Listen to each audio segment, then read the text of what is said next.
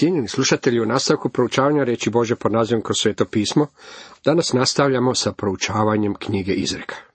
Osvrćemo se na četvrto poglavlje. Iako je dijete sada mladić koji mora ući u pokvareni stari ludi svijet, još uvijek je poučavan neka sluša pouke svoga oca. U prvom redku četvrtog poglavlja čitamo. Slušajte, djeco, pouku očevu i pazite kako biste spoznali mudrost. Djeco uključuje i mlade i stare, muškarce i žene. Jer dobar vam nauk dajem. Ne prezrite moga naputka. I ja sam bio sin u svoga oca i nježan jedinac u svoje matere. Salomon je ovo napisao i tu govori o vlastitome ocu. Zapazite gdje kaže, i ja sam bio sin u svoga oca i nježan jedinac u svoje matere. Postoje ljudi koji smatraju da je očevo srce bilo povezano uz njegovog sina Salomona. Ja to ne vidim tako. Po mom mišljenju, povijesne knjige otkrivaju nam kako Salomon nije bio prvi zbog izbora svoga oca. Ovaj je dječak odrastao u odajama za žene i bio je manje više mamina maza. Mislim da je bio svojevrsni playboy i David nije imao previše zajedničkog s njim. Salomon je rekao, ja sam sin svoga oca, ali me je istinski ljubila i poučila samo moja majka, bilo kako bilo. I mene je on učio i govorio mi, zadrži moje riječi u svojem srcu, poštuj moje zapovjedi i živjet ćeš. David mu je vjerojatno dao mnogo savjeta. Kada je Salamon bio okrunjen za kralja, David mu je rekao, budi muškarac. Mislim da je to rekao zbog toga što Salamon nije bio muževan. Rekao je, zadrži moje riječi u svome srcu, poštuj moje zapovjedi i živjećeš. David je iskustveno naučio da je mnogo bolje biti poslušan gospodinu. David vjerojatno nije bio tako ljubazan u učenju svoga sina, kako je to možda trebao biti. Nikada nisam osjećao da je David kao otac bio uspješan. Nažalost, to vrijedi za mnoge poznate ljude i danas. Davidov život bio je dobar primjer za Salomona. Možda ćete reći da, ali pogledajte što je David učinio. Davidovi veliki grijesi bili su počinjeni prije nego se Salomon rodio i David se u potpunosti okrenuo od takvog načina življenja. Salomon sada daje savjet mladiću i izlaže ga vrlo jasno. U petom i šestom redku on dalje kaže, steci mudrost, steci razbor, ne smeće ih suma i ne odstupi od riječi mojih usta. Ne ostavlja je i čuvat ćete, ljubije i obranit ćete. Mudrost je opisana kao gospođa koja ima školu i šalje svima svoj katalog. Sjetimo se da postoji i druga žena, žena tuđinka, koja također želi zadobiti zanimanje mladića. Mudrost ga potiče da dođe u njenu školu kako bi mogao biti mudar. Zapazite kako govori da će mladića mudrost čuvati i obraniti. Velika razlika u suvremenim profesorima vrlo jasno je opisana u ovome stihu. Da li ti ljudi ljube mudrost? Drugim riječima, ljube li Božju riječ? Paskal je rekao kako se ljudsko znanje mora razumjeti da bi ga se ljubilo. Božansko znanje mora se prvo ljubiti da bi ga se moglo razumjeti. Dakle, ako želite razumjeti Božu riječ, morate k njoj donijeti svoju ljubav i um koji je voljan biti poučen. Tek tada Boži duh može vam otvoriti velike istine. Vrlo je važno to vidjeti. Ovdje nam je rečeno ljubije i obranit ćete. U sedmom redku dalje nastavlja, početak je mudrosti, steci sebi mudrost i svim svojim imanjem steci razboritost. Zapazite na koji način govori o mudrosti. Ona nije samo znanje, ne radi se o tome da jednostavno imate kompjuterski um. Mudrost i inteligencija je kada znanje koje imate primijenite na ispravan način i kada imate ljubav prema njemu. To je ono što je danas potrebno dušama ljudi. Razlog zbog kojeg obrazovanje nije zadovoljavajuće je taj što je ono posluženo na pladnju. Najupečatljivija stvar koja nam je ovdje rečena je ta da moramo steći mudrost. Kako je to važno. Dalje u osmom i devetom redku nastavlja, veličaj je i uzvisit ćete, donijet će ti čast kad je prigrliš, stavit će ti ljubki vijenac na glavu i obdarit će te krasnom krunom. Ono što je ovdje zanimljivo je da mudrost treba ljubiti kao što se ljubi ženu. Kada dođemo u Novi Zavjet, ovo se mijenja. Nama je Krist učinjen mudrošću, a mi moramo ljubiti njega. Prava poteškoća danas nije u tome što postoje problemi u Bibliji. Prava poteškoća je u tome što u čovjeku ne postoji ta ljubav i čežnja za Bogom i Božjim stvarima. Kada je u srcu prisutna ljubav, ova će nam se knjiga početi otvarati, jer će nam Boži duh postati učiteljem. Deseti redak. Poslušaj, sine moj, primi moje riječi i umnožit će se godine tvojeg života. Ovo mi zvuči kao da Batšeba govori Salomonu. Dalje, poučih te putu mudrosti, navratih te na prave staze. Neće ti se zapletati koraci kad staneš hodati, potrčeš li, nećeš posrnuti. Čvrsto se drži pouke, ne puštaj je, čuvaj je, jer ona ti je život.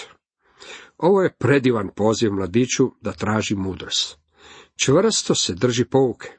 To je ono čemu bismo trebali pridavati vrhunsku pažnju. Kao da kažemo, nauči sve ono što se može naučiti. Ne idi stazom opakih i ne stupaj putem zlikovaca. Ostavi ga, ne hodi njime, kloni ga se i zaobiđi ga. Zapazili smo već ranije kako su upozorenja u ovoj knjizi upućena protiv zlog čovjeka i žene tuđinke. Žena je naravno prostitutka. Mislim da ćemo također vidjeti kako ovo ima i duhovnu primjenu. 16. i 17. redak. Jer oni ne spavaju ako ne učine zla i sam im ne dolazi ako koga ne obore. Jer jedu kruh opačine i piju vino nasilja. Ovo nam je slika kako zlikovac i žena tuđinka žive. Ne mogu čak niti spavati ako ne učine nekakvo zlo. Znate, čitati o zločinima pa pomislite, nije mi jasno kako čovjek može učiniti tako što. Nije mi jasno kako žena može živjeti u takvim životom i životnim okolnostima. Kako mogu živjeti sami sa sobom? Dragi moji prijatelji, oni ne bi mogli živjeti sa sobom da nisu učinili te opačine. Ne znamo kako duboko i daleko u grijeh ljudsko srce može otići. Ne postoji stvar koju ljudski um i čovječe srce nisu kadri zamisliti u svojoj zloči. Moramo imati na umu kako ćemo se u ovom svijetu susretati s mnogim ljudima koji nisu uvijek baš najfiniji. Naravno, bit će i divnih ljudi, ali moramo biti na oprezu s kakvim se ljudima susrećemo. Kada sam kao paso radio u središtu grada, kaže dr. Megi, vozio sam se na posao autocestom i tada bih molio. Kada se vozite ovdašnjim autocestama, dobro je da molite za svoju sigurnost, ali sam ja molio za nešto drugo. Moja je molitva bila ovakva. Gospodine, danas ću se susresti sa novim ljudima. Nekima od tih ljudi moći ću pomoći. Neki od njih htjeće mi nanijeti bol. Pomozi mi da uspijem prepoznati koji su koji ljudi. Pomozi mi zagrliti čovjeka kojem je potrebna moja pomoć, a pomozi mi da izbjegnem čovjeka koji mi želi zabiti nož u leđa. Mislim da je vrlo bitno prepoznati u kakvom svijetu živimo. Naučio sam da postoje stanoviti ljudi koji će vam postati istinski prijatelji, prijatelji u srcu i zahvalan sam Bogu na njima. To su ljudi zbog kojih je moguća ova moja služba preko radija. Postoje zatim ljudi kojima je na umu sve ovo uništiti, a ipak tvrde za sebe da su kršćani. Vrlo je teško razumjeti što im je na umu. Ljudskom srcu ne može se vjerovati. Moramo biti vrlo oprezni. Moramo vrlo oprezno razlučivati ljude s kojima se tijekom tjedna susrećemo. A pravednička je staza kao svjetlost svanuća, koja je sve jasnija do potpunog dana. Susrećete i mnogo predivnih svetih poput ovoga, zapazite i sljedeći kontrast. A put je opakih kao mrkli mrak. Ne znaju u što će se spotaknuti. Ovdje su dva puta stavljena u kontrast. Jedan put je onaj kojim idu pravednici. Opisan je kao svjetlo svanuća, koja je sve jasnija do potpunog dana. Postoji i drugi put, a to je put kojim kroče opaki ljudi. To je put mraka. To nas podsjeća na široki put o kojem je govorio naš gospodin, a taj je govor, po mom uvjerenju, pogrešno svačen. Sjećam se da dok sam bio dječak, poučavali su nas o širokom i uskom putu. Da me netko upitao kojim putem bih ja, volio bi počih odmah, bih rekao, čini se da je na širokom putu mnogo zabavnije. Nažalost, mislim da je to dojam kojeg se najčešće stiče. Međutim, to uopće nije točno. Slika je potpuno drugačija. Široki put danas je uistinu vrlo širok. To je put na kojem se nalazi rulja. Mnoštvo na tom putu stalno održava svoj sajam taštine. Karneval traje cijelo vrijeme. Usput mora napomenuti kako riječ karneval dolazi od riječi karnal, a to ima veze s tijelom. Ovaj svijet ugađa svome tijelu i to naziva putem slobode. Danas mnogo slušamo o tome da živimo u novome dobu u kojem možemo činiti kako nam je volja. To je nesumnjivo široki put, odnosno širok je na svom ulazu. Zapazite međutim kako se ovaj široki put u svom nastavku sve više i više sužava. Put bezakonika je taman put, put je opakih kao mrkli mrak. Na samom ulazu su vrlo snažna svjetla, ali malo dalje po tom putu nema nikakvog svjetla. Ljudi čak ne znaju o što se spotiču. To je široki put kojeg je opisao gospodin Isus.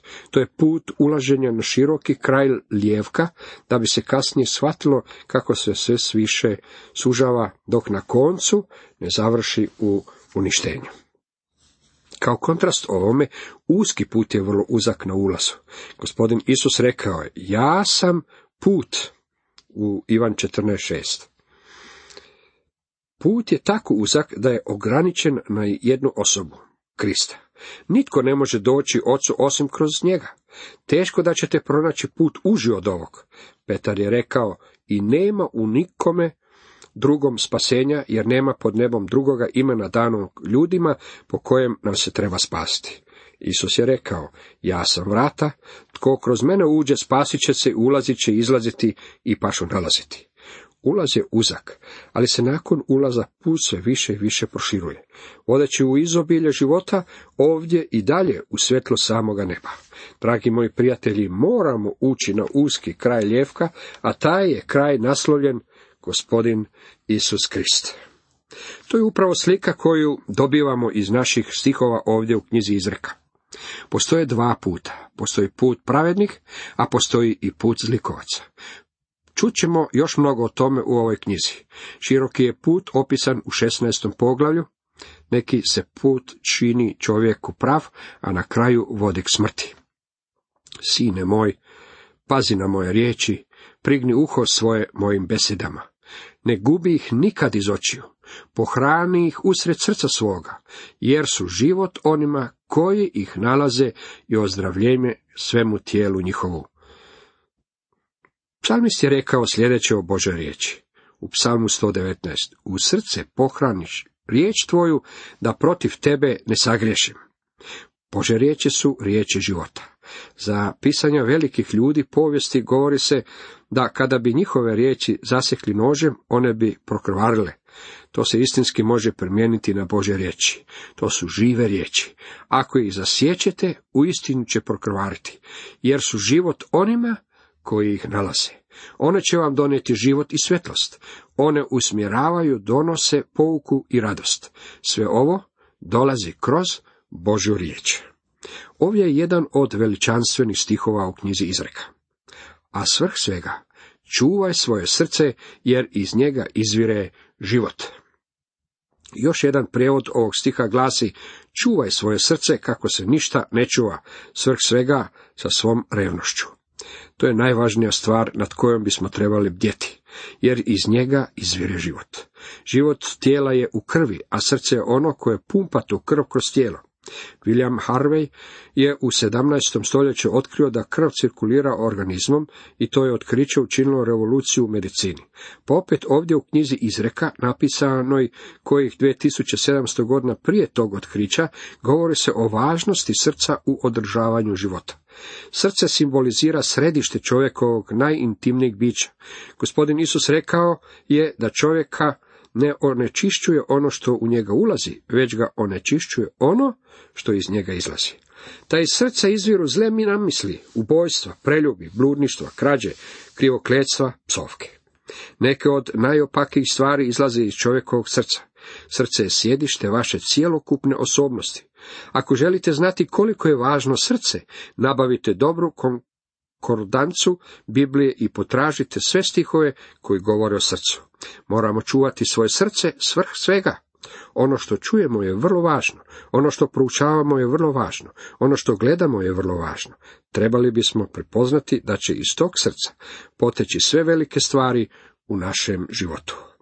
Nemojmo propustiti činjenicu da knjiga izreka napisana davno prije nego je Harvey otkrio cirkulaciju krvi iznosi tvrdnju o srcu koju je stoljećima kasnije znanost dokazala kao istinitu. U knjizi izreka, a može se to reći za cijelu Bibliju, nećete pronaći niti jedno neznanstveno ili netočno opažanje. U nastavku kaže, drži dakle i daleko od sebe lažna usta i udalji od sebe usne prijevarne. Život će poteći iz srca, ali će govor obaviti usta i usne. Netko je to izrazio ovim riječima. Ono što se nalazi u zdencu srca, izaći će kroz kantu ili slavinu ustiju. Kako je stvarno istinito da će vam usta prije ili kasnije otkriti što se u istinu krije u vašem srcu. Naša nas usta odaju. Sa svojom suprugom ručao sam u jednom gradiću na drugom kraju zemlje i međusobno smo razgovarali. Opazili smo da je konobarica vrlo zainteresirana, a uskoro nas je i prekinula. Niste li vi doktor Megi? Odgovorio sam. Jesam. Kako me poznajete? Rekla nam je. Nikada ranije nisam vas vidjela, ali sam vas slušala preko radija. Kasnije mi je supruga rekla, moraš jako paziti što govoriš. Ljudi te prepoznaju kada niti ne sanjaš da će te prepoznati. To je stvarno istina. Međutim, skrb mora započeti sa srcem. Što se nalazi u zdencu srca, izaći će kroz kantu ustiju. Naša će usta otkriti ono što je usidreno u našem srcu. Nek tvoje oči gledaju u lice i neka ti je pogled uvijek prav. Pazi na stazu kojom kročiš i neka ti svi putovi budu pouzdani. Ne skreći ni desno ni lijevo. Drži svoj korak daleko od zla. Kako li mladić mora biti oprezan? Pred nekoliko dana jedan mi je čovjek rekao kako mu je cijeli život bio upropašten zbog toga što je u mladosti bio uhićen. Otvoren mu je kriminalistički spis i sa tim se spisom suočavao uvijek iznova tijekom godina. U ovom vremenu, kada je upotreba droga i alkohola toliko raširena, poglavito među mlađim ljudima, koliko mladić treba biti na oprezu. Uistinu je tragično gledati mnoštvo mladih ljudi koji uništavaju sami sebe. Zbog toga što nisu pazili na stazu kojom kroče. Cijenjeni slušatelji, toliko za danas.